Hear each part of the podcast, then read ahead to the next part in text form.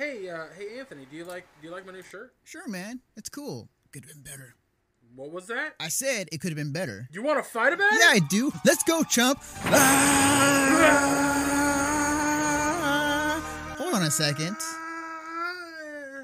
We don't need to fight. We, we don't. All you need to do is go to 86.com and choose from one of their many designs. Franchises range from Skullgirls to Street Fighter and even BlazBlue. And if you check out 86 through this Twitch channel, use 86.com slash question mark AFF equals 4 to let them know that Mission Star Podcast sent you.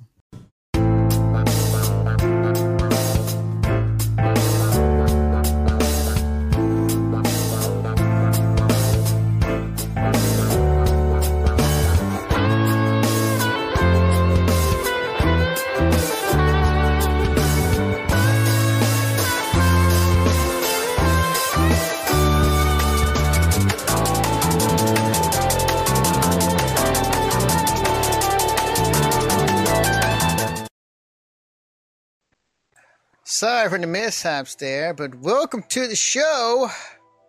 I am Anthony Bionis. I'm the man in charge of this podcast. Also, I'm being joined by the lovely Nova here. Uh, I got her today, and uh, only cost me five dollars. So, yeah, she's really cool. Anyways, um, Fucking nerds. so um, we're down one man today, but it's all right. Us three will handle it for now. Uh, with me, as always, is none other than Greg Dietz. It's hot in my room. Yeah. It's real hot because it's like hundred degrees outside. I think I'm Yeah. exaggerating, but Wow. Yeah, I uh, swear to God, it's pretty hot over here as well. I'm, it's I'm- 97 outside. yeah, that's, I want to say 94 where I'm at Ugh. right now. Not fun. That's, that's why I'm in a tank top. Uh, and joining us for possibly the last time is Or Alex. in, or infrequently. Let's sing the let's sing the doom song. Doom de doom doom doom de doom doom. Yeah, so for those who don't know, Alex is going to be doing something else. Um, he's going to be D and D, and I'm gonna be the D and D nerd again. This Yep. is correct. so yeah, so he'll be in and out essentially with the podcast, which is fine. Uh, so with that being said, let's just go on and transition into the news. As soon as I click this one button, haha. All right, so let's begin the news with the first news story of the day. All right, and this is involving Google Stadia. That recently did an AMA recently. Uh, this was written up by Ars Technica, uh, written by Kyle Orland. Uh, Google tries to reassure gamers it's behind Stadia for the long haul. Um, in a Reddit AMA yesterday, Google Stadia director and uh, product Andre Donisiv, Donisiv, I cannot pronounce the last name, provided a few more tidbits about that, what features will and will not be available when the streaming game ser- uh, service launches in November. But as he did so, he had to convince some, some skeptical potential customers that Stadia won't end up in the same corporate grave- graveyard as many other Google service, service experiments. As I burp into the mic. Wouldn't Uh, be a podcast without. Andre compared Google's commitment to Stadia to services like Gmail, Docs, music, movies, and photos, which have persisted for years with no sign of intimate shutdown. Quote, We've been investing a ton of uh, ton in tech, infrastructure, and partnerships for Stadia over the past few years. He said, "Nothing in life is certain, but we've com- uh, committed to making Stadia a success. Of course, it's okay to doubt words. There's nothing I can say now uh, to make you believe if you don't. But what we can do is to launch the service and continue investing in it in years to come." Um, and then following up, more information regarding this AMA, uh, describing Stadia as an Xbox Live Gold service um, to many people in that AMA. This is written, this is written by uh, Forbes.com by Paul Tassi. Um, Google Stadia continues to be one of the best, uh, one of the uh, great mysteries in gaming. Even if the tech giant is throwing a full weight behind it, it's not clear if it's going to be the next Gmail or the next Google Glass. At the moment, with every new bit of info that comes out, my needle keeps tilting more and more toward Glass. Google has not ter- is not been terribly clear with Stadia marketing to date, but a recent Reddit AMA with Stadia producer Andre uh, makes a few things abundantly clear. Here is a, a few key takeaways uh, from the AMA. To be clear, Stadia Pro is not Netflix for games, like some people have mentioned. A closer comparison would like to be Xbox Live, Xbox Live Gold or PlayStation Plus, he says. The Pro subscribers get 4K HDR streaming 5.1 sound, exclusive discounts, and access to some free games. Roughly one free game per month, give or take, starting with Destiny 2. Uh, that sounds uh not good. That, that's a fucking terrible way to start. Jesus Christ! You know what? They might just give it Anthem to begin with. the assumption was indeed from the start of the Google Stadia would be some new stab at Netflix for games, kind of similar to Xbox Game Pass or now Uplay Plus, which has offered 100 plus free games with a $10, $15 subscription plus access to new release first party titles to launch your boot. But Google Stadia is not that, slowly building up a tiny free arsenal of titles one at a time. One, uh, the draw is that you don't need console hardware, but this a Stadia controller is 25% of the cost of a console itself, and you need to purchase all other games on the service individually, removing this as far from the Netflix like as it could possibly be. So they did AMA. They kind of talked to some people, asked, some, uh, answered some questions um, regarding you know what is Google Stadia going to be. You know, they said that you know in that AMA that they're here for a long haul because many a lot of skeptics when it comes to Google products is they don't stay with their new idea products for the long haul, um, as shown in, in prior histories past. On top of the fact that they're explaining that this is a a service that is much like Xbox Live or PlayStation and that aspect when comparing what Stadia is for people to have a better understanding.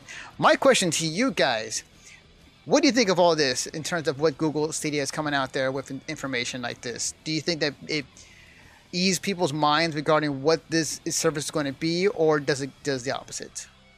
Well, let, let, me ask you this: Did anybody participate in the preview that they were doing the test, the beta testing? That what they did? Yeah, they had. No, a, no, no, no. Did any? Did either one of you? Oh no, I did not personally. No.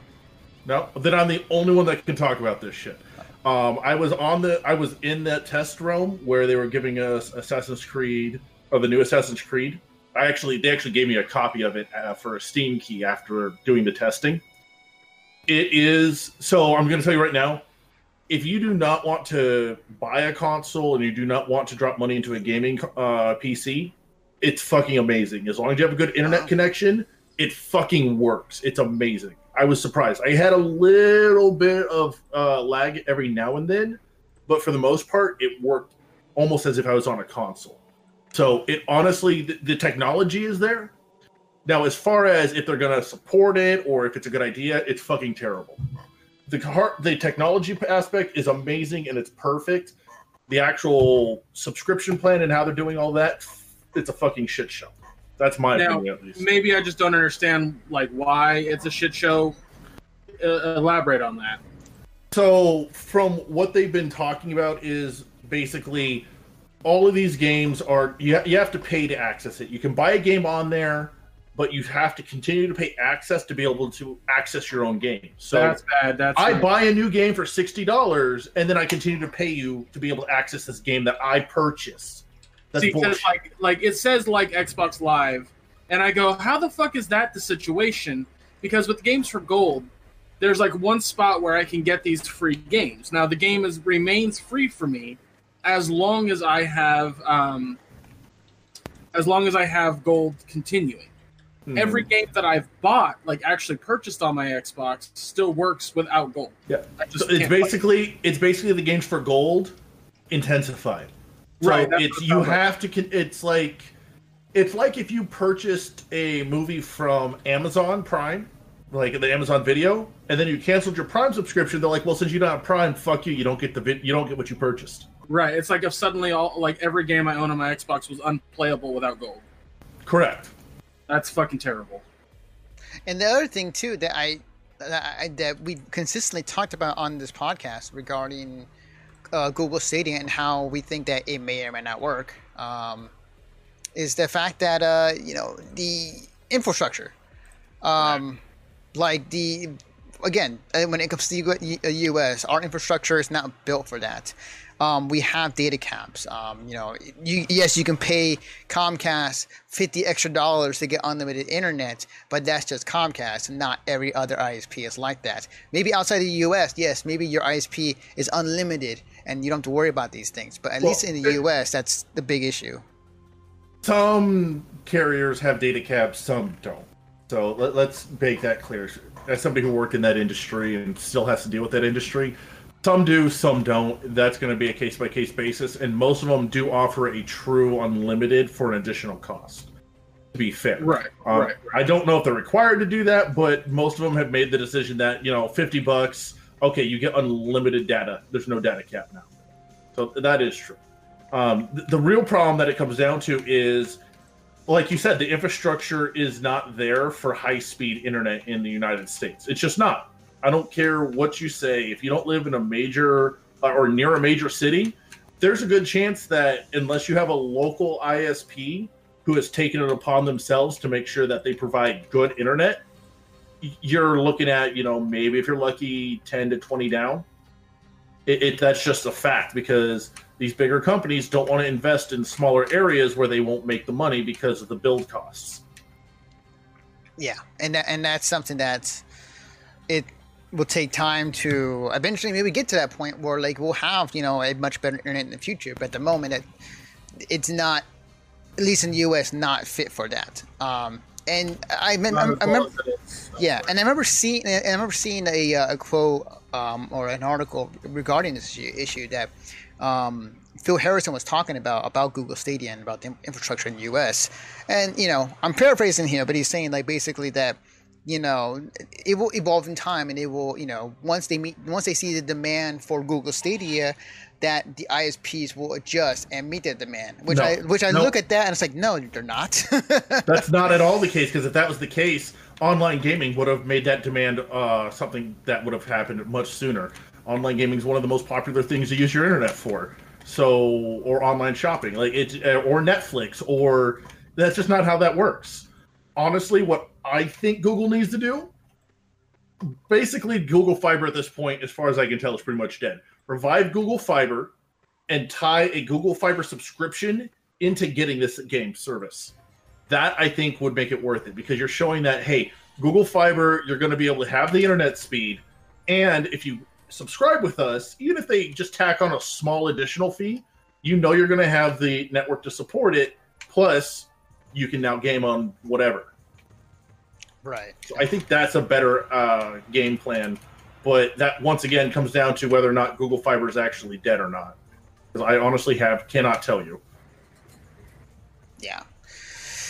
So I mean, again, it's something that I think a lot of people, um, I think a lot of people will have to, to kind of wait and see in terms of like how that's going to be. Um, and it, Google, uh, is it safe to say is it, is it safe to say that Google Stadia is I won't say dead on arrival, but.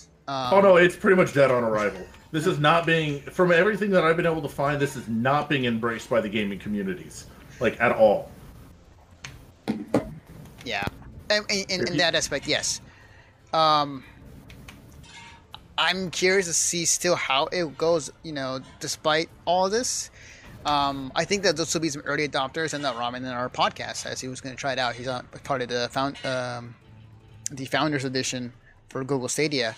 Um, is it? I don't know. Like I, I feel like everything is going against Google and this idea, because everything regarding the U.S. will succeed internationally is the real question. And will they, as I said in the AMA, will they keep supporting it long after the launch has happened? Um, they say they are, but we don't know.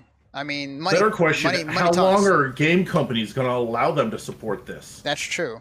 And I mean, I mean, I made this argument too regarding it is the fact that if if I, if I were to choose a streaming service right now, if I wanted to play a good amount of games for streaming online, um, or to you know download and play, Like right now, I'm subscribed to Microsoft's uh, Game Pass on PC, and I have access to a lot of games right now, um, and new games coming out when they release. And Microsoft has a huge backlog of games I can play through. Like they got great support from third parties, and it's only costing me ten dollars a month. Like yes, Stadia might have those partners for third parties on their system, but like if I wanted to play on a on a on a on a system or on a on a brand that has already an established games, I would pick Microsoft or Sony for that matter too. So it's it's kind of hard to kind of launch a platform when you already have like two, three others that are doing it already and better. Yeah. No, it, well, that and it's not even so much that it's better; it's that they are the established ones. They're companies that are trusted. Like, how do you compete with somebody where they can go like, "Well, we don't know what you're going to do. We don't know where this is going to go," and then it's like, "But I could just go over to Microsoft, who I know is not going going anywhere." Right. Definitely. All right. Oops. All right. All right. So move on to our next topic of hand. This is regarding Nintendo and regarding the Joy-Con uh, drift issues that uh, actually kind of kind of went into a lawsuit against Nintendo. You need to like reset that timer. I did. No, I actually did. I did. Don't worry. Okay. I got I got taken care of. All right, this is a, this is report off of Kotaku.com written by Gita Jackson. Nintendo responds to sufferers of Joy-Con drift. Although it's been an issue for some players since shortly after launch, recently more and more Switch owners have been talking about the issues with the Joy-Con drift, a condition where the joystick on the controller detects movement even though you're not touching it. In response to players' Joy-Con woes, Nintendo advises Switch owners experiencing Joy-Con drift to visit its customer support website. Quote, At Nintendo, we take great pride in creating quality products and we are continually making improvements for them. A representative from Nintendo told told Kotaku in response to questions about the Joy-Con drift. We are aware of recent reports that some Joy-Con controllers are not responding correctly. We want our consumers to have fun with Nintendo Switch, and if anything fails or anything falls short of that this goal, we always encourage them to visit uh, the website providing a link to, to supports uh, for Nintendo Switch so we can help. Nintendo did not respond to a question from Kotaku regarding potential uh, future fixes at, uh, for this issue. At some point in the last few days, Nintendo updated the front page of its customer support website, placing a prominent direct link to a page that lets you start a ticket to get your Joy-Con repaired. Um, the, previous version of the page as an archive on July 20, uh, 19th only included a link to the troubleshooting page, which more or less asks if your system is updated and then tells you to use the system Joy-Con software recap feature. While sending in your Joy-Con repairs to may fix the issue of, uh, drift temporarily, some players have said that they're, they're getting Joy-Con back from Nintendo to experience drift again within a matter of months. And an update to this story is the fact that uh, in, a, in an inside, inside memo from Nintendo, um, they are now giving uh, anybody who wants to send their Joy-Con in, in for repairs regarding uh, the drift issue for free. Um, and I that's my guess is probably it's due because of a lawsuit actually was filed against them for the Joy-Con drift. Um, so with that being said, um, I know you two have have have uh, uh, Nintendo Switches. Have you guys experienced Joy-Con drift at all at, at any given point? Well, to be honest, I don't use my Switch a huge amount. I only have two games for it, so I would not have used it enough to cause any kind of issue like that because it sounds like a hardware failure due to use. Um, I don't experience it. I haven't experienced it, but I know it exists because I've seen my friends experience it. Um, uh, sorry. Um, it uh, what it does basically is like when you're playing, it'll it'll disconnect or it'll think that you're moving still like the um the joystick will be like almost like it's stuck in one direction or the other. Um it's uh it's a bit of a problem and it is a hardware issue. Now this article does not talk about how the, the lawsuit happened but they recently came out and said that anybody who experiences joy-con drift in any way shape or form regardless of purchasing proof can send it in for free to have it fixed yes Yes, that was an Intel memo that was recently um, acquired and uh, goes into detail as far as like how Nintendo is now approaching the situation. Um, and yeah, like now, now people. I don't think they made it official yet, um, but I'm pretty sure in due time they will. Uh, and you get to send in your Joy Cons to get repaired for free, and then send them back. Because for many people who are experiencing this issue, they were what they were doing is that they were doing two things. They were opening up their Joy Cons and then fixing it themselves. Um, either it was just dust apparently that was being caught within the system or within the controllers to hopefully fix, but it, it came a uh, problem later on again. Or they were sending it to Nintendo and they paid them what's it forty dollars for them to repair it, have it come back, and then have the same issue happen again months later. So Nintendo, I won't say trying to figure it out, but like they're they see a problem and they're, they're trying to right now again for free regarding uh, fixes for because of the lawsuit happening. Um, it reminds me. I won't say it reminds me very much of, of the 360 Red Ring because that was a whole different sto- uh, different story, um, but similar in, in some cases. Uh, yeah, I mean Nintendo. Well, except the Red Ring didn't require a threatened lawsuit to get the free fix. Microsoft literally went like, "Oh fuck, we've got issues. Send them into us." Yeah, definitely, definitely. Well, not at first. Uh, with the Red Ring of Death, the situation with that was uh, it was still a 90 day, uh, like send in for free, and then you had to pay for extra insurance. And it wasn't until like it was like over half of the consoles were experiencing Red Ring. They were like, okay, we're extending it to a year. Yep. So they it was like right, but like before anyone could actually sue, they they changed that. Yeah. that Well, and that's just because, to be fair, they they need to have the uh, the data there to say if it's an actual issue that we're having, like a, a systemic issue, or is it just a weird one-off situation where somebody's doing something and kind of abusing it. Yeah. Uh, um, I don't know. It's Well, it, it's because failure rates. I mean, all electronics, no matter what they are, have a failure rate. They all do. They have a failure rate out of the box. Oh So- yes, yes. Sorry, sorry. Yes, yes, yes, yes. Yeah, My so bad. they didn't know if it was just a regular failure rate or if it was like, no, we have a design flaw. Turns out it was design flaw. yeah. Yeah. This this is 100% a design flaw. Um, and from what I understand, it's because with the with the Switch, the Joy Cons like can connect and disconnect. Now, if um, like my buddy, he bought a Switch day one, and um, he he's experienced some of this issue, and like to the, to fix it, he just connect he just puts the Joy Cons in the Switch, put takes them back out, and he's fine for a while. Um, but it's hours of being fine versus like Months it happening days, immediately. Yeah. Um, so it's it definitely is an issue with I would say earlier uh, Nintendo Switches because again I've never experienced it with mine and I play a metric fuck ton of my Switch. Yeah. So Well, and it probably has to do with how you treat the how you treat it, the condition that you keep it in, things like that too. Because let's be honest, not everybody is the same when it comes to how they're going to treat their electronics and how they're going to maintain them. true, true. But I would I'm I not would saying anything bad argue- about your buddy because I don't know him, but like right. Well, he was experiencing it like shortly after it ca- after he got it. Um, that just before- sounds like a faulty piece. Like that just faulty out of the box. Well, my that's my point is that this Yeah. thing with the thing with the Joy-Con, it's a it's a more widespread issue versus just like a few faulty ones.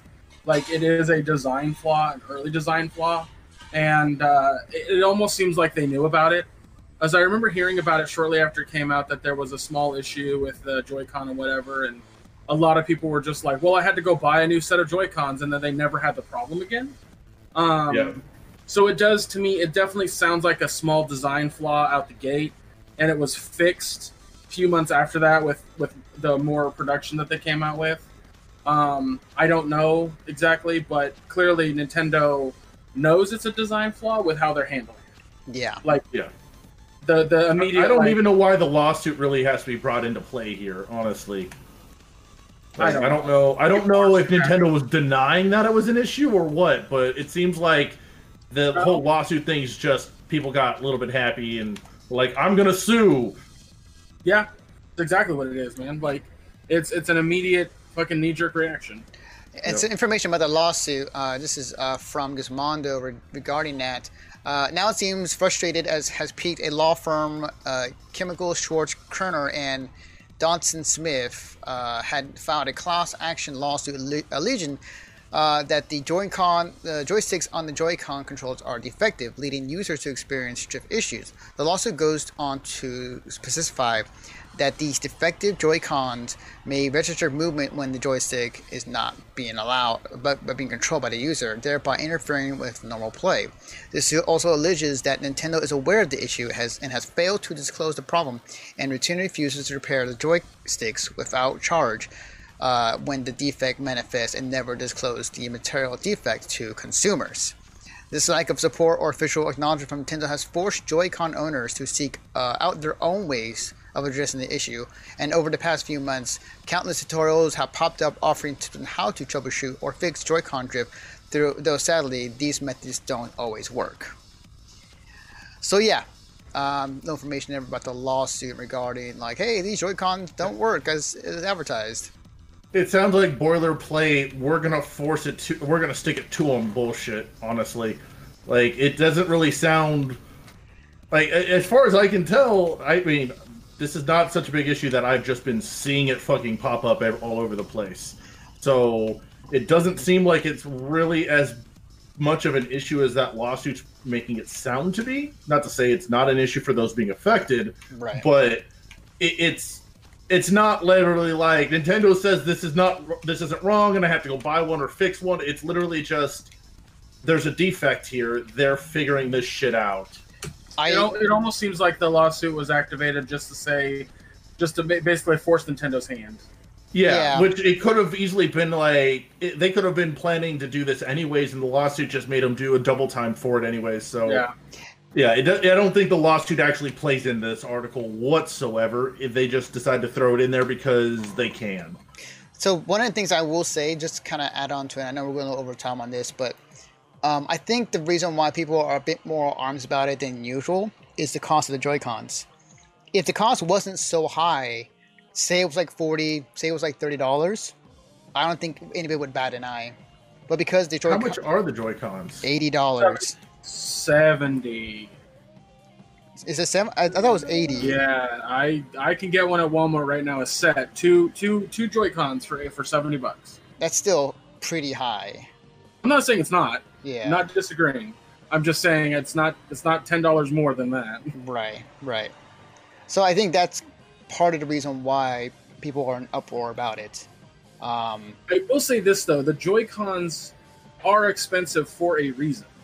Um, it's not just because like oh like this is sixty dollars, you know, but it doesn't have motion control. It has a primitive rumble system in it. Like Yeah, uh, it doesn't have an internal battery. Like there's a reason it's seventy dollars. By the way, FYI, I don't know if you guys can see that. Sixty nine ninety well, like how much? How much were the Wii remotes?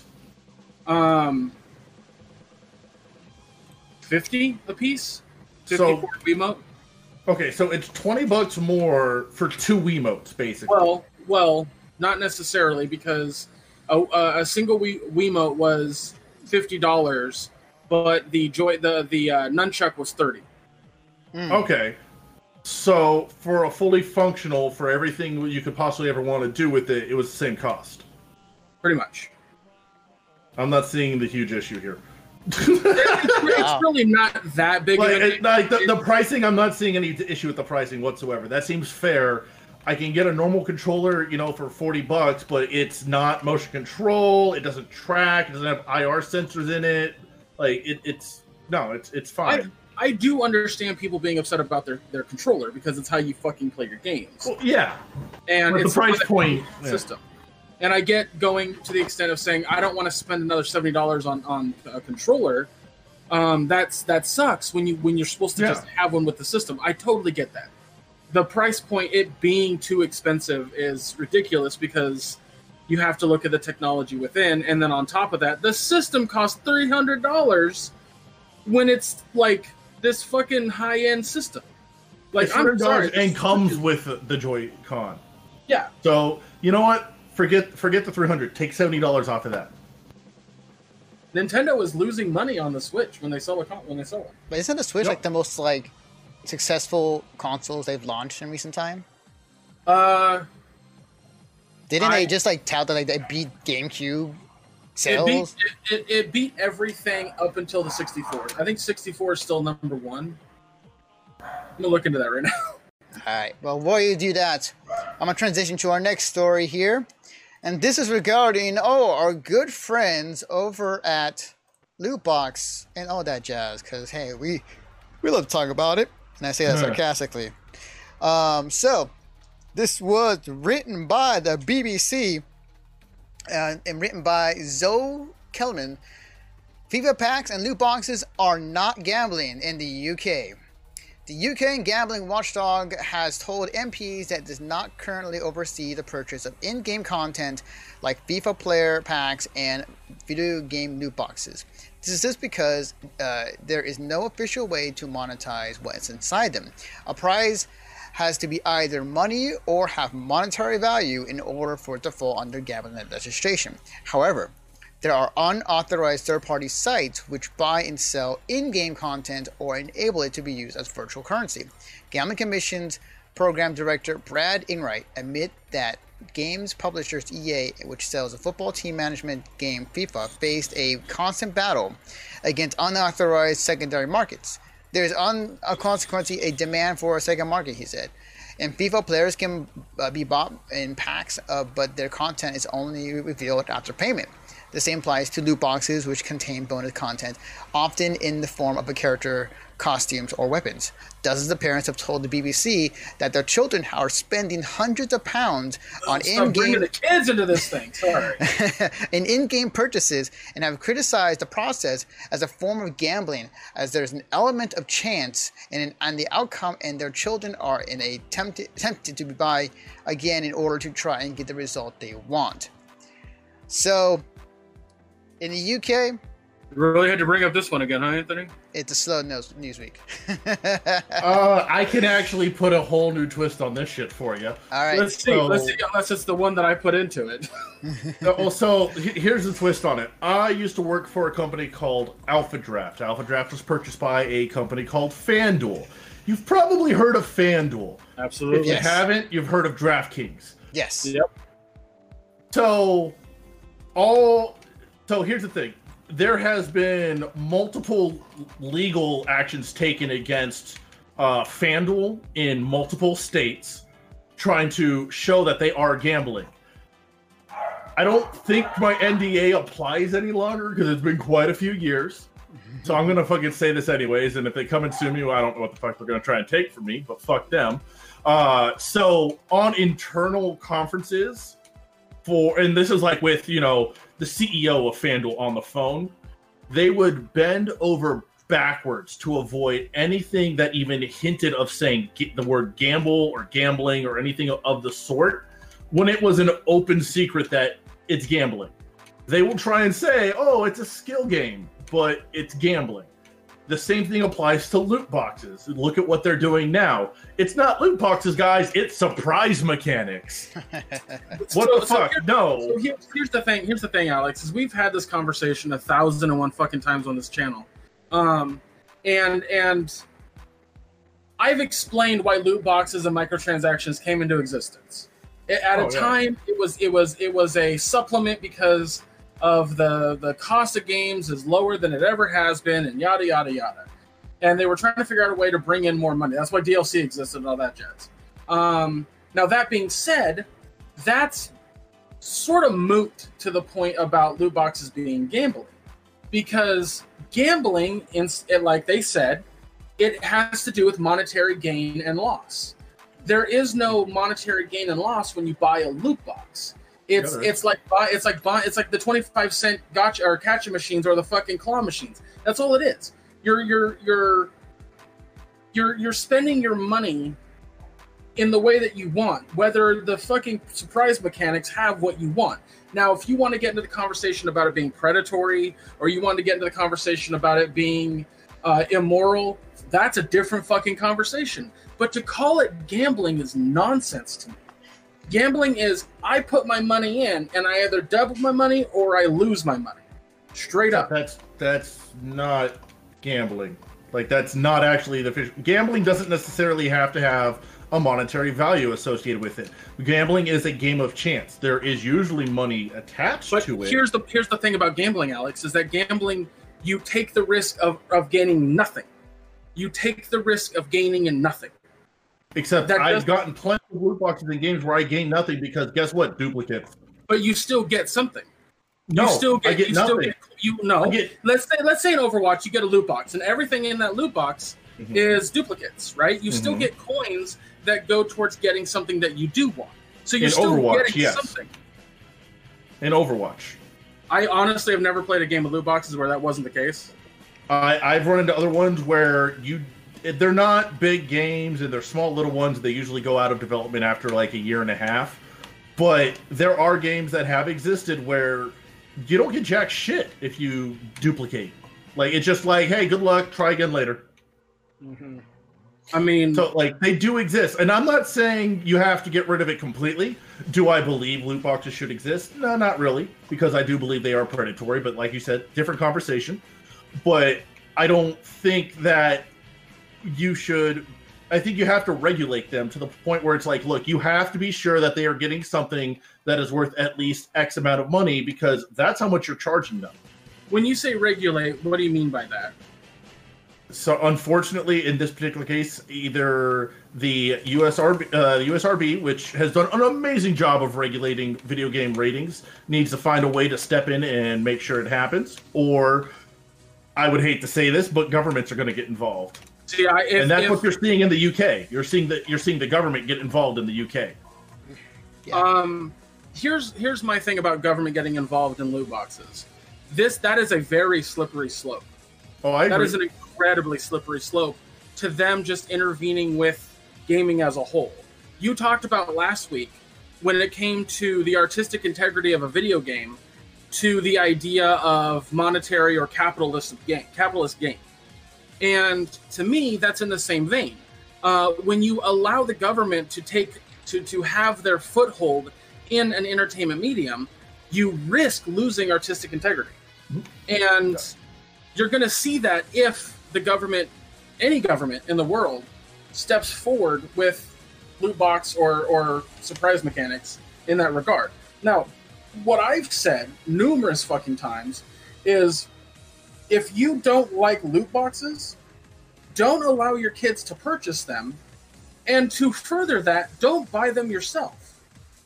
We as a as a as a community of, of of people who enjoy our video games we need to tell the industry we don't like them. That's it. Now i'm impartial to them. I don't give a fuck. Put them in a game. I'm not playing the game for your fucking skins. I'm playing the game for the game if i bought uh, i bought overwatch because i enjoy the mechanics of the game i enjoy playing that multiplayer if i buy fifa i'm going to play it for the soccer aspect not because i can get new outfits for my team or what the fuck ever the loot boxes are in FIFA. Um, that's why to me I don't care about loot boxes being in a game. Um, other people are like, "Ah, you you get everything in a game," and I go, "I don't care.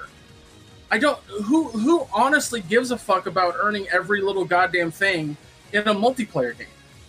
I think if you're gonna try to earn everything in a game, fucking put your hand down, Alex. I'm the guy who sinks thousands of hours into games because I complete it. For a single player game, I get that. For a single player, multiplayer, game, single player doesn't matter. I did it to Call of Duty multiple times, multiple times. okay. In that regard, you're earning guns and uh, abilities and shit like that, I, and that's that's different. The No, skins like, aspect, the so- achievements and all of that shit too. Like, yeah, is it actual like- player number? yes. Okay. Yeah. I, I, yeah, no, like it's gamer score. Um, the skins. Some of the skins can only be unlocked if you do certain things, and it is a game skin or an icon or whatever, which is exactly what they're selling in loot boxes. Well, that, and that's my point. Is the the loot box system for a lot of games doesn't bother me. I didn't know that about FIFA. I was like, I knew I knew that the loot box Yeah. system in FIFA earns earns fucking EA a, a metric fuck ton of Oh money. no, no, FIFA is super predatory with their loot boxes. It's fucking Yeah, disgusting. But It- my point is, is that it's that's the another, worst offender. that's another thing. Each game is a case by case situation. When we blanket statement things, we fucking sound stupid to begin with. Oh, so I agree. And it's why I said I would like to see the video game industry actually figure out their own way to, you know, regulate this just like they did with the rating system. Because the rating system works. Like as as long as people who are buying the games know what the rating system's all about and stuff I'm like okay- that. yeah, I'm okay with like, forcing, forcing these companies to put a disclaimer that it has in-game purchases. I'm totally okay with that. Well, they already Um, do that, but what I would like to see is Well, that's my point. something is more along the lines of like, okay, if you have an e game, you have to have some kind of valid government ID that you enter into a system, which is going to suck because we're bringing the government in in a small way, but we already do by using credit cards and things like that, anyways, technically. So you have to have some way to prove, hey, I am 18 years old and I am purchasing this. I think that's fair because that eliminates what I saw at Sony Online Entertainment when I worked there, where I would literally get calls from 85 year old grandmothers. You know, why do I have a $350 bill from your company? I've never bought anything from you. And it's This- their fucking grandchild getting hold of the credit card and just spending money. this is this is another aspect that I've talked about ad nauseum too. Is that to to blame the video game companies for an adult not paying attention to what the kid is doing on the console or forcing it to basically put in a code in order to buy a, an, an in-game purchase that's not on the fucking game developer Okay, Period. well, that's like saying the U.S. government's not at fault if we don't come on their bullshit because, hey, you know what? It's our job to regulate them and make sure that they follow the laws that are passed. That's not it's the not same the thing same. No, it's it, but that no, yeah, it is because they're the adults in that situation. They're the children. We are ones representing them. If we should not have to, I'm not saying the game companies are 100 percent at fault, but I'm saying they need to step up and put a way in to help make sure that shit like that doesn't happen because they getting at though, Alex, complain. there's plenty there's plenty of ways that that that, that that's implement uh, implemented Nope, yes there are not really. How? How? I can take I I, can take your said- credit just card right the- now. I can I- take your credit card right now I- and put it in. I, I, and that would be theft. This is not the same situation, Alex, as a fucking child going on to Fortnite and spending a bunch of money on V Bucks with their parents' credit card. That's That- not the same is- situation. You're saying it's the same situation, but It you is. To the game companies, it different is. situation. to, to the To game. the game companies, it is. I worked for multiple game companies, bro. Yes, it is. To them, they see it the same thing. They even have a term for that. I'm for not it. Talking about that, Alex. I'm not talking fraud. about the money that they see. I'm not talking about the money they see come in. I'm talking about how things are purchased. And if we're going to bring Mhm. children into this conversation, we need to bring in the idea that parents need to be more attentive to what's going on with their child playing video games. Exactly. Period. Except you can't you can't manage your child 24 seven. I, But you Yeah. can put blocks on these things, Alex. like Not- the- You can absolutely put blocks on it because all my friends that have kids do. on the on the Switch, on the 360, and the PS4, you can put on blocks in terms of Yes. play, what you need to On put the some. password. Yes. On Not- some, not- not yeah. all. Not on not all. some, no, all purchases. Uh, Every single purchase needs a fucking passcode, a six No, that's, I'm not passcode. saying some purchases. I'm saying some consoles, some platforms. Yes, that is yes. And I'm pretty sure that Steam also has the same thing. Like you have I- to put in a password to make a purchase. yes, actually, you actually, need you, to be do. on the account. There are parental aspects to that. So my Yeah. point is, if you're going to bring children into this conversation, mhm. you have to bring in the point that these parents are not Okay. being more attentive to what's going on with what their children are doing. I'm not saying that they shouldn't be more attentive. So You're my point is to stop that. bringing children into this fucking conversation. That's my point. If we're talking about loot Except boxes, that is literally what the whole conversation's about. It has none. Whether whether we want to bring them in or not, that's the conversation that's being had in the community at large. and I'm saying to not bring them in. Period. I'm not telling you not to Well, bring them in. but they're already saying- You can, you can you can bring them in as much as you want, Alex. But the one thing I will add to Greg's point is that the reason why a lot of these people are bringing in the the kids aspect, the kids point of view, are a lot of these older people who, again, don't understand what technology is and don't understand what's an Xbox what's a PS4 and just assume that every Mhm. console and TV is there to babysit their, their child. And when something goes wrong, they blame the game company, not themselves. That's not not necessarily. Not necessarily. explain. It it is not. They do not always see it as, oh, it's here to babysit them. Some of these older generation, it, we're not seeing it as much because honestly, we're getting to the point where the generation of gamers are having kids. So this issue is becoming less and less. I think. True. true. I, I don't think the issue is as big as they are making it sound in the news articles. But take it back ten years. Okay. 10 years. My mom called literally everything a Game Boy. Literally. Because she had absolutely no idea what the differences were, what the different formats were, nothing. Yeah, Whose my responsibility is it? Well, like, whose responsibility? She still called my Xbox a Game Boy for a long time. like, it, it's it's pretty bad. But like, whose responsibility is it at that point to make sure that adults are being screened? Like, I've looked through a lot of the stuff, and a lot of the stuff doesn't it, uh, doesn't lay out in like black and white. This is parental controls. Here's how you put them in place. Once something happens, and you contact support. Support then tells you because they're like, "Hey, you need to do this because hey, this is a you need to stop it from happening if you don't want it happening in the future." But it's not up front in your face right off the bat. It has evolved recently where you start signing up for like Xbox Live. They put a big old warning in front of there. Are you an adult? Do you have your parents' permission? Yada yada yada. There have been steps taken, but that is on the platform side. It's not even in the game side. the, my my point, Alex, is that platforms that we we use today, especially consoles, have plenty of ways that they've implemented parental controls. Uh, for fuck's sake, Nintendo had a whole video line of parental controls. I still sometimes get fucking notifications on my Switch about parental controls. Um, and And that's to do with the, that's to do with Nintendo's design uh, philosophy, I think.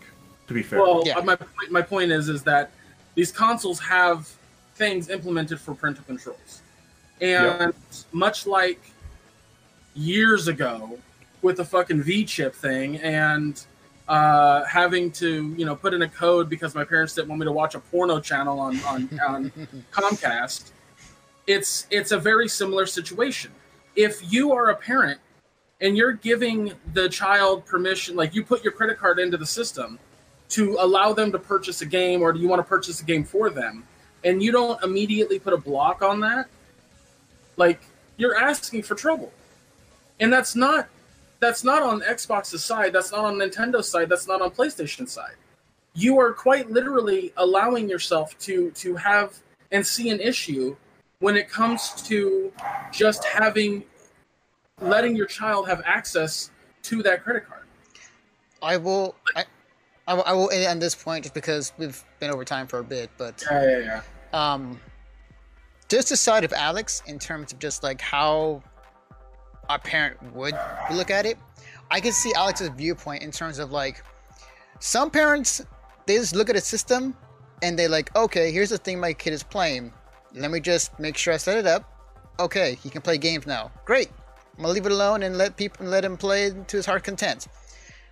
Uh, there's and uh, there's a lot of people nowadays who are, are more informed than that um, in our generation as we're growing up playing games, and a lot more people are growing up to know what how to how to deal with it and how to set it up for parental controls. And for some companies like Nintendo, beating over the head on everybody who gets a Nintendo Switch to make sure, like, yes, we have parental controls. Look at the instructions how to do it. But at the same time, not everybody knows that. A lot of people out there, boomers essentially, look at it, look at the thing, and like just look at it as a way as a system or a entertainment device for their kid to play on and nothing else and then to be surprised like oh why is my money being so much charged for, for what it is than it should honestly, be I couldn't even tell you how to access the parental controls on a Switch. Like honestly, I- Really? I, I don't even know how. It, dude, it's super easy. Like when you're Well, on I'm news- sure I can figure it out, but like, if it's Well, no, not that's, like that- point that's blank and center, Before, before you finish your thought, before you finish your thought, Alex, let me let me show you how easy it is. okay for those listening on the podcast uh, greg is hitting nintendo So switch at home and it's right fucking there. Parental controls. Yep. I hit two So buttons. it's on the homepage. Basically, yeah. Yeah. Okay. See, that is how it's desi- it should be designed. And like I said, Nintendo's entire design design policy or philosophy is a lot different than most of the companies out there. That's what I'm getting at. Is I've I've But- helped my like I know we need to move on, but I've helped Yeah. my sister set up my nephew's like Xbox Live and PlayStation Plus, and right after I put in the fucking credit card, it like would ask me, like, do you want to put a block on this? Do you want to put a passcode to use it? Like it always Yeah. it always prompts Right, you. So. right. Right. That's that's my point. Like I, I know yeah. that you're. I know that Li- Ember, Ember, you're absolutely correct. There's way more to the conversation than just that. The point is, is I I really really detest it when the government comes in or like people come in at the topic and they always bring up kids as if it's a major part of the issue when it's really not. Like you said, Alex, your point No, is absolutely correct. It's there is a much much smaller margin of of adults who are just giving their kids willy nilly access to their fucking credit cards. It's such a small margin that I don't see the point in bringing it up. Oh, that's It's- wrong. Yeah, it's, the, it's, the, it's the political aspect of it, but yeah, let's. it drives uh, me nuts, and that's on. why that's why I brought it up. It Yeah. pisses me off when they bring up that topic because it's like loot boxes and gambling is a different conversation. Predatory stuff with loot boxes is a different conversation. Stop fucking talking about kids with it because most people buying these loot boxes are not kids at all. All right. Moving on to our next story at hand, which a bit more on the lighter side. Um, Alex, you brought this to us attention, and I, Oh I my cannot, god, fucking Christ! I cannot wait Oh. to make the thumbnail for this. Bender's gonna be right front and center for this one. Um, Jesus this, Christ. This, Okay, you, so this is written by uh, VentureBeat.com, written by Dean Takahashi. Ant Simulator canceled after crowdfunding money spent on liquor and strippers. Ant Fucking- Simulator, a game that raised money through crowdfunding, has literally been canceled because the company's leaders spent the money on liquor, restaurants, and strippers instead of using it to finish the game. If the allegations are true, the episode is- a reminder of a go-go days of dot coms and represents a cautionary tale for crowdfunding. ETC, uh, how you pronounce that? Um, uh, raised money for a PC game on Steam and PlayStation 4 console game. The fundraising page on ETC is no longer there. The description of the game is still available on the website, but there are YouTube videos that describe its progress. It, in the game, you be you have uh, you would have played an ant and seen the world from an ant's point of view. Eric Takahashi posted a video on Saturday saying that Ant Simulator was canceled and was re- was resigning from Iseki, the developer of the game, after a year and a half of work. Uh, uh, I cannot pronounce the name, uh, was the, uh, the programmer on the project and said he worked on the project for more than a year. "Quote: This is going to be the worst video I have ever uh, had to make," he said. Ant Simulator is going to be canceled. I can't work on Ant Simulator anymore. I recently found out my ex-business partner was secretly stealing company money. They had secretly spent the overwhelming majority of both our Kickstarter money and the Ant- Ant Simulator investment money on liquor, restaurants, bars, and even strippers. This is the reason it has become extremely clear to me that I cannot have my career associated with these guys. Holy shit. That's such a fucking clusterfuck. Jesus So Christ. Holy first off, fuck. first off, Star Citizen. What the fuck, guys? I'm not even gonna get into that, or I'm gonna try not to. But fucking Star Citizen. Okay. I I have It's just rung taking, this the bell. development's taking forever, Anthony. That's all. I have Ah, okay. don't even get me started on their development cycle, but okay. I have rung this bell so many times to so many people. It's fucking disgusting. I have tons of friends in the video game community, in the game development community, who just want to throw bricks at my head whenever I start to go into this shit. It, it's it's one of those things that's just like you all need to listen to this. Stop funding games that you do not know are going to actually come to fruition. Please. I understand the desire. I, I, I 100% get it. I really do. But you have to remember, most of these people who are putting out these games, who are designing these games, have no fucking clue what it is to actually design them. A lot of these people are producers. That doesn't mean they actually know any of the business side of it. You gotta fucking pay attention to who's actually involved in these things if you're going to do it. And please, for love of God, take into consideration what the actual project is.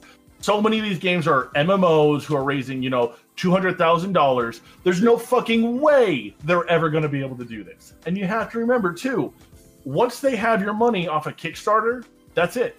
It's gone. There is no recourse. If they fund, your money is gone, and if they give you nothing, if you're lucky, you can maybe get a class action lawsuit. Doesn't mean you're actually going to get anything ever. There's still this goes for board games too, because there are, there's a board game maker and a card game maker. He does both. Who is currently working at uh, fighting like two or three lawsuits in the state of Washington because he never produced anything. You have to pay attention. You have to really consider what are they trying to make. Does it sound like a cool concept? That, that's great and all, but does it seem reasonable on that budget? Just fucking research how much a new indie game actually costs, how much it costs to do fucking, you know, to get an engine, to, to get a license for the engine. A AAA title, how much does it actually cost if they're saying that it's going to be a AAA game? You have to pay attention to these types of things. Otherwise, you're just throwing your money at them and it's going to keep continuing. And we're never going to see indie gaming actually become what it should be.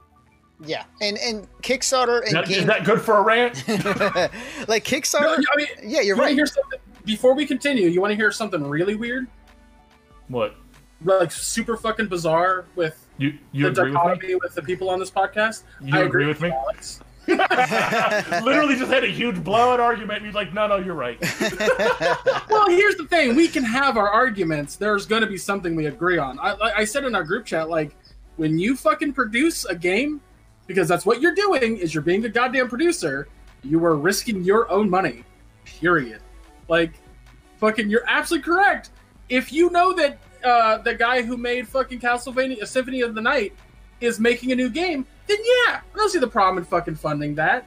Or, or like, I, I, well, I think that depends on what was he a designer? Was he a oh, was he a programmer? What was his level of involvement? Because being like a designer on a game is totally different than being a producer of the game. so, so- so, the, uh, yeah, the, Take uh, grain of salt, depending. Like the higher up that food chain you go, the more likely it's going to seem. Because if they're like, say it's like, hey, he was the producer of Castlevania. Okay, he knows how much it actually took to make that game. He knows the money it took to make that game. If he, was the a head guy on programmer.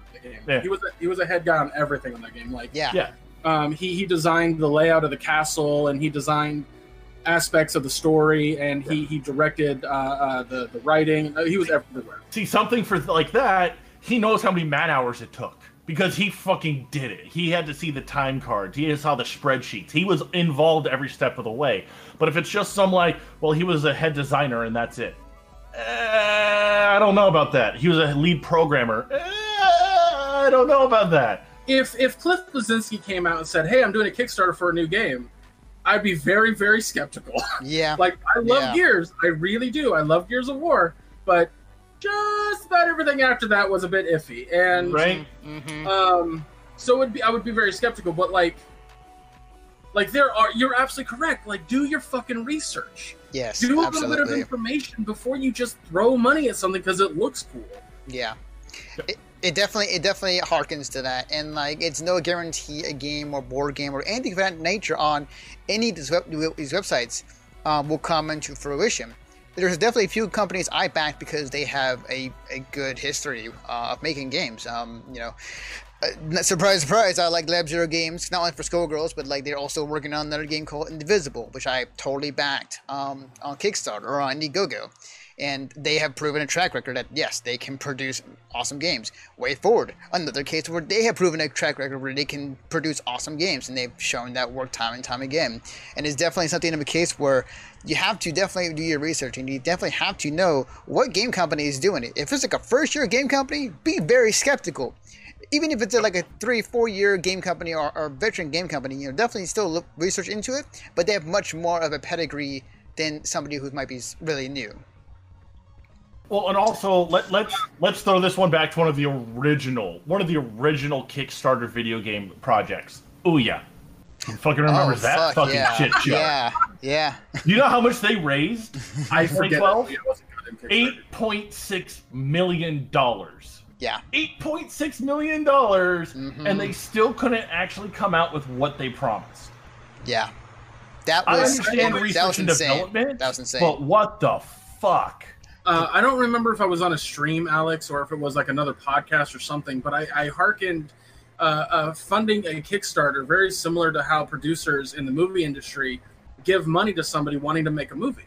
They have to be a little bit proven. They have to show their their body of work, and they have to have a the, like there, there's a reason that these that studios don't just give fucking Joe Schmo off the street a hundred million dollars to make their movie there's a reason that exists and i would i would i would argue time and time again the if you are an indie developer don't go to kickstarter because this could like with what happened with Ant Simulator and that one guy like that could happen for you like Honestly, if you're an indie developer, avoid Kickstarter. Avoid his mistake. His mistake, by the way, for those who don't want to read the entire thing, his mistake or listen to the video that he actually put out is he signed an LLC agreement with his business partners, giving and basically tying them to the game in such a way that if he tried to move forward without them, they could take him to court and win easily. Big mistake. But I, I agree. If you're an indie developer looking to make a game, honestly, Steam Greenlight it, it's it's it has its own issues. It does. I think a lot of games stay way too long in Greenlight, but here's the thing: it has a way for you to generate money.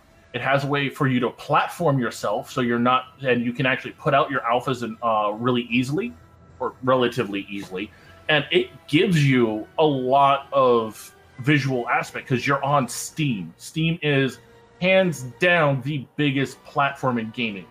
Period. I don't give a shit what you say. Everybody, you go like, hey, Steam, and they don't even know it's Valve half the time. It's fucking Steam. Sure. Good point. Very good point. uh, i mean there's a reason people don't want to fucking use epic but um We can Yeah, get into that another time. well, no, no, I just I was pointing out like that's that's a reason. Um, the uh, uh, the other thing I was going to say is that like uh, uh, commission to some big studios, like Micro or Microsoft is buying fucking Oh. these, these studios, like Yeah. left and fucking right. yeah, absolutely. Like, why not? Why not commit? Like, why not go to them and throw your hat in the ring and hope for the best? Like My you said, suggestion is don't look to pur- get purchased. Look to get licensed. Don't, Yes, because an outright yes. purchase means you're tied to them, and then you're stuck in a situation like Bungie. Bungie let Microsoft purchase them, and they were stuck just making Halo because it was such you're a huge absolutely success. I should have So, said it way. My bad. Yeah, licensing or you know, let them buy rights to it to fund it, all that kind of stuff. But unless you're like, hey, I just want to make the money and fuck it, I don't give a shit what I make anymore. Don't sell. Look Don't at sell what- your indie studio. Look what the indie studio that made Cuphead did. Like, follow their example. Like, Exactly. yes, yes, they're exclusive to, to Microsoft and Microsoft things, but now they can branch out. Now they can do more because they were able to, to get that funding to make the game that they wanted. And now it's They- on they- the Switch. And Exactly. They tied themselves with an exclusive deal, but they didn't say, hey, you know what, you own us, and what do you want us to make next? Yeah. All right. God, weird that Alex and I agreed on something. what the I know. hell's going on? I feel unclean. well, hopefully, maybe this next segment will clean you, Alex. Um, but more so for for Greg, in a segment where he has. This has kind of been a, a an old segment that he's brought back from the dead. Um, well, it's it's a it's a situation where from time to time, Overwatch actually does something where I talk about their what they're doing because it's big, um, like a new character. yep. uh, or or or uh, like the new character's great, but there's actually something else I'm, I'm kind of wanting to talk about a little bit more. But um, uh, I also didn't have anything that irritated me this last week, so I was going to do a "Why You're Wrong," but it was going to be called "Why I'm Wrong," and kind of go into why my like my opinion and shit and all this kind of whatever. It was going to be a funny thing, but Overwatch was like, "Nope, new character and another thing." I was like, "Okay." well, with that, with that being said, it's time to roll the intro for the Overwatch Minute with Greg Dietz. Oh, well, intro. No.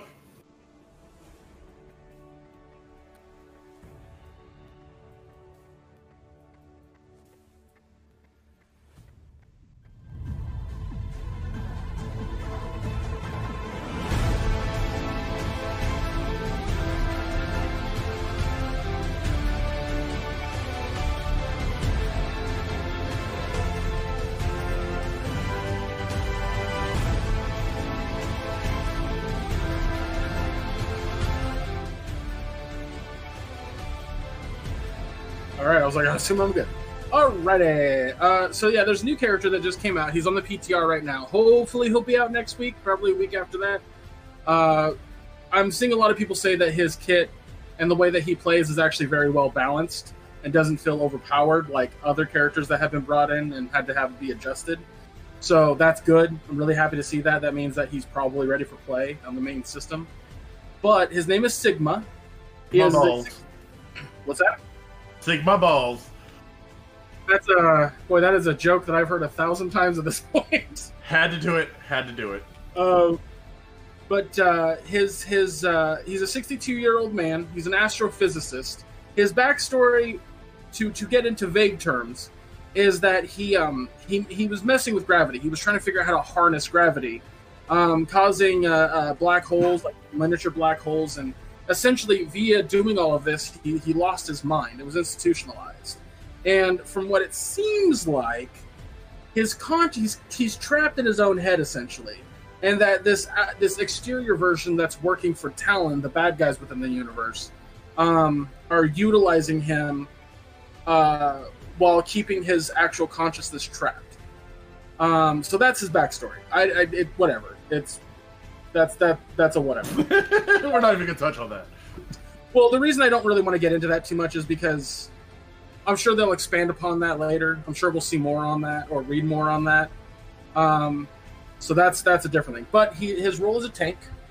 Um, he is a he is a, uh, a three star difficulty, meaning that his kit is a little bit more complicated than like let's say somebody like Lucio, who uh, is probably a two star or I don't know. The point is, is his his kit's complicated because he has two hyperspheres, and the hyperspheres are interesting because they can bounce off surfaces and they explode on impact. Now it's not a huge explosion, but it has a little bit of an area of effect explosion. So um, they could they could do they could do some damage if if you aim them correctly. Um, I saw a guy on one map. He was bouncing him off the walls and hitting a Reinhardt from behind. So that was fucking rad. Yeah. Um, he has an experimental barrier. So this is the tank shield, if you will, but he can deploy it in any direction, and he can deploy it in, indefinitely. So if he wants to throw it halfway across the map and just have it sit there, he can do that. Um, or if like there's a Pharah who's about to do her, um, uh, oh my god, her her alt, her Rain of Rockets. Mhm. I'm trying to blank on the actual name of it for some reason. But anyway, he can throw it up towards her and basically throw his shield in her face to make her kill herself. I have I have I have a question. Yeah, Um, what's that? can you put out the shield and use your your black holes, your spears to bounce off of that? No, Oh, okay. no. The the experimental That'd be broken as shit. I was about to say. experimental barrier is very much like uh, uh, Reinhardt's shield or Orisa's shield. mm, gotcha. Okay. Um, the only thing that can't go through it is enemy projectiles. Um, there's the kinetic grasp, which freezes incoming projectiles in midair, projectiles in midair, uh, converting them into shields. So that's the thing about his his experimental barrier is it has energy, and the more that it's shot at, it loses that energy. To gain energy back into the shield, you have to use kinetic grasp. Otherwise, if you lose your shield and haven't gained any energy back into it, you can't use it. So unlike Orisa, who gets her shield back every fucking six seconds, and Reinhardt's, which charges back up over time, his can only be charged by using kinetic grasp. An Oh, He's a great counter against uh, Soldier. Yeah. Oh yeah. It's fucking fantastic. He has um, uh, ac- accretion, which is he can gather uh, debris and make a ball and then throw it, which can knock enemies to the ground. Um, and then his alt is called uh, Gravitic Flux, which is fucking rad. So it's a huge spot on the ground that you can't really see me because my camera's in a weird angle. It's a huge spot on the ground that covers just a pretty large area, and it throws enemies pretty high up into the air, um, and they can't come down for uh, for like a few seconds. I want to say at least five seconds, and they're just stuck in the air. This doesn't mean that they can't turn and shoot. It just means they can't. They'll like they'll drift. They'll just drift. Like they can't move. Basically, their gravity is shut off. That's his alt, and then he can also target one of them and slam them to the ground. Um, it's a rad fucking alt. Like I've watched a few of it. Uh, there was a shot I saw the other day where uh, he used his ult threw an entire team up into the air, and then McCree used his ult like from a distance and got them all. Fucking, that's awesome. yeah, it was dope. It was pretty fucking dope. Sick. Um, yeah, so so I'm very excited for him to come to full play. Uh, it'll be pretty awesome uh, to kind of team up with him with other heroes and see what they can do. Um, but so Sigma's awesome. However, the thing I really wanted to talk about is role queue. Uh, yeah. Now I don't know when this is going to be implemented into the full game, but they're completely changing competitive. Now role queue is going to exist in other forms in quick play and, and other things like that. But for competitive play, it's going to be very interesting because 40 seconds before the match even begins, you're going to choose a role. There's three roles. There's tank, damage, and support. And when you choose this role, that means that that pool of characters is all you can choose from. You can switch between them on the fly, but this doesn't allow your team to essentially use goats anymore. This forces goats away. Uh, now, if you don't know what goats is, if you're not uh, uh, savvy to the whole Overwatch uh, um, lexicon, um, GOAT stands for greatest of all time. I'm sure as everyone understands, and it's three tanks, three support. They've given a lot of power to tanks and support, especially if there's a Moira who does a shit ton of damage from a distance. Um, Goats was a fucking tour de force in the Overwatch League, and people started using it in competitive play on the console. This completely went against the the core idea behind Overwatch, which was a two-two-two system, and uh, allowing a team to counter the other team. A lot of people complain that this takes away a level of freedom. I don't agree necessarily. It's just a new mechanic that you have to deal with and and figure out behind.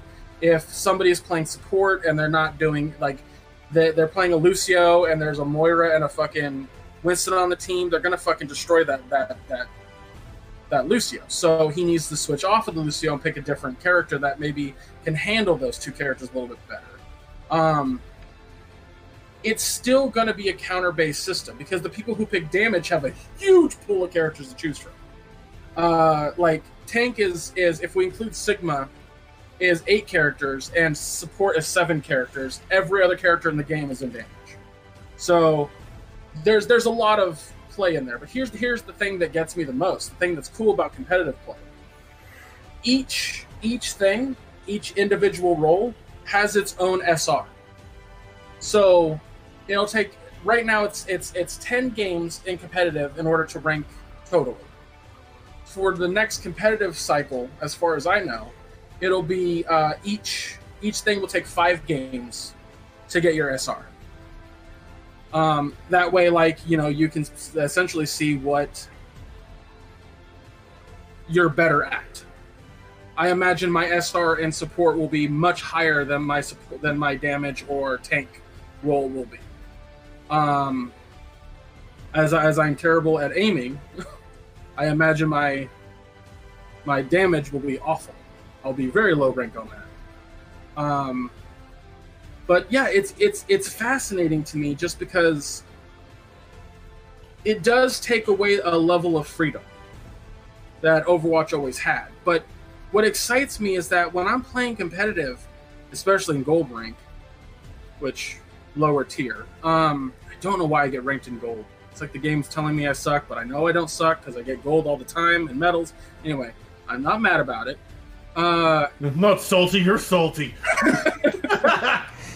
but um uh the thing is is that where was my thought process oh i'm now not gonna have to deal with you know like me and me and my two friends play and we're trying to fill in the gaps that the other players do and all of a sudden we have a fucking hanzo a widowmaker and a Mei while we're trying to play tank and and and like like we can't do two tanks and one uh, support, so we tried to do one tank and two support with just the three of us. And it's a fucking headache. So this will eliminate that. We'll always have two tank. We'll always have two support, and that is much, much, much more needed than anything else.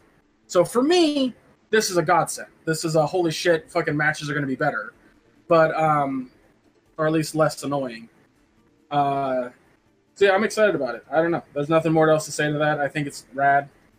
Um, and and uh, I don't know when it comes out. Like I've heard September. I hope it's earlier than that. But uh, but yeah, that's it. That's it for the Overwatch man. There's nothing really else that came out. They're forcing the two two two uh, role lock on Overwatch League in stage four. So I guess we'll get to see that before we get it. I think. No, it's already in the PTR. My bad. Role queue is already in the PTR. So you'll probably watch a streamer play it. So there's that. But that's it. All right, that has been your Overwatch Minute with Greg Deets. Um, all right, guys. So, um, first thing before we end the podcast, I love the fact that when he was announced, the first like several comments I saw on Reddit was all reference to Mega Man. it's just like, huh? I wonder. It if was they- Anthony. It was. It was. Oh, he looks like like Sigma from Mega Man X, and then it was. I don't like his feet. Like, Shut the fuck up. Fuck his feet. Don't li- not not not not literally, but I yeah. mean, if that's what you're into, I don't kink shame. Yeah. so, uh, thank you, thank you guys for watching and listening to us. Um, before we end the podcast, per usual, um, we're gonna go in reverse order here because actually take that back. No, I have a reason for that. Um, Greg, where can they find you on the internet? You can find me anywhere, uh, social media wise, under Chub Rock Geek. Um, that's called branding, folks. Um, Branding. literally like Twitch, Twitch, Twitter, Instagram, uh, Facebook, YouTube, Chub Rock Honestly, it's I'm, I'm every I'm on TikTok is even Chub Rock So if that's a thing that interests you. I don't have any videos there, just FYI, because I'm you not. can go follow a profile with nothing. I here's the thing. I will if there's a new popular thing, I will go there and make an account with my name on it every time, just in case. okay. So that's that. Yeah, just Chub Rock I also do a podcast with buddy uh, uh, Josh uh, Fisher. Almost forgot his last name there for a second. Um, his user handle is Insobiner76. Uh, but what him and I do is we watch two shows in their entirety on an internet streaming platform uh, Netflix, Amazon Prime, YouTube Premium. I got to throw Hulu out the fucking window because we haven't watched anything on Hulu yet. um, they, they haven't come out with anything that we want to watch. So uh, anyway, I digress. Uh, we just recorded an episode today. Uh, it'll be up on Friday, but we watched um, the Rain season two and a comedy on uh, from Norway called uh, Norsemen season one and two. Um, it's an interesting conversation because I didn't really like both, so there's that. Um, but uh, yeah, yeah, we're uh, uh, and then on the off weeks we do a show called Uninhibited where we just shoot the shit. We just anything that's on our minds we just talk about. New movie trailers, a stupid game. Uh, when I say stupid game, I mean a stupid game that we made to play with each other. Um, but we just talk. We just talk about things. So that's fun. We're always looking for guests on that one too. So if there's ever if you're ever available on a Wednesday morning, let us know. All right. And then our It's- sorry, that's allqueuedup.com. Allqueuedup.com for all of that. We also social medias, but allqueuedup.com has all the social medias. All right. So, on his last podcast episode of Mission Unless I Star get called in as a Podcast, ringer. Forever. He's going away forever, Anthony. he's, he's Unless, ne- unless I get called in as a ringer because you have something that I'm like, no, no, you fucking need me. he's never coming back. Alex, where can know they where you live. where can they find you on the internet? Well, you can't find me at the beaches in Texas because apparently uh, there's unsafe levels of fecal matter at 85% of them. Oh, so wow. you can't find me there. Uh, no, um, you can find me on Twitch um, B I G I E U, Big U, or Biggie, uh, because people are lazy and don't know how to say it. So uh, it's Big though. Uh, you can find me on Twitter at the same handle. You can find me on Instagram as Capature underscore photography. Uh, you can also find me on Facebook uh, by that same name, but I don't really post on Facebook that often or that name anymore. It's mostly on Instagram. Um, yeah, other than that, fuck y'all. I'm eating food. All right. You heard the man. Sunday podcast and get some food. I need to get some food too. All right, guys. Thank you for watching. We'll be back next week. Until then. Oh wait, I forgot. You can follow me on Twitter. That's right, my stuff. You can follow me on Twitter at Defective Naruto. You can follow the work that we do at MissionStarPodcast.com. This podcast will be divided into five different video segments uploaded to our YouTube channel, leading up into next week's live episode of Mission Star Podcast. We also upload the full podcast on Mondays. Well, technically Sunday nights, but like Mondays. Um, for the full podcast, you can listen to it on Stitcher, Anchor, Spotify, iTunes, what have you. It is all over the place. You can find us everywhere. Uh, and if you can't wait, you can just watch the VOD here on our Twitch channel. Uh, so again, thank you guys for watching. Thank you for listening. And now, we'll see you guys next time. Fuck y'all.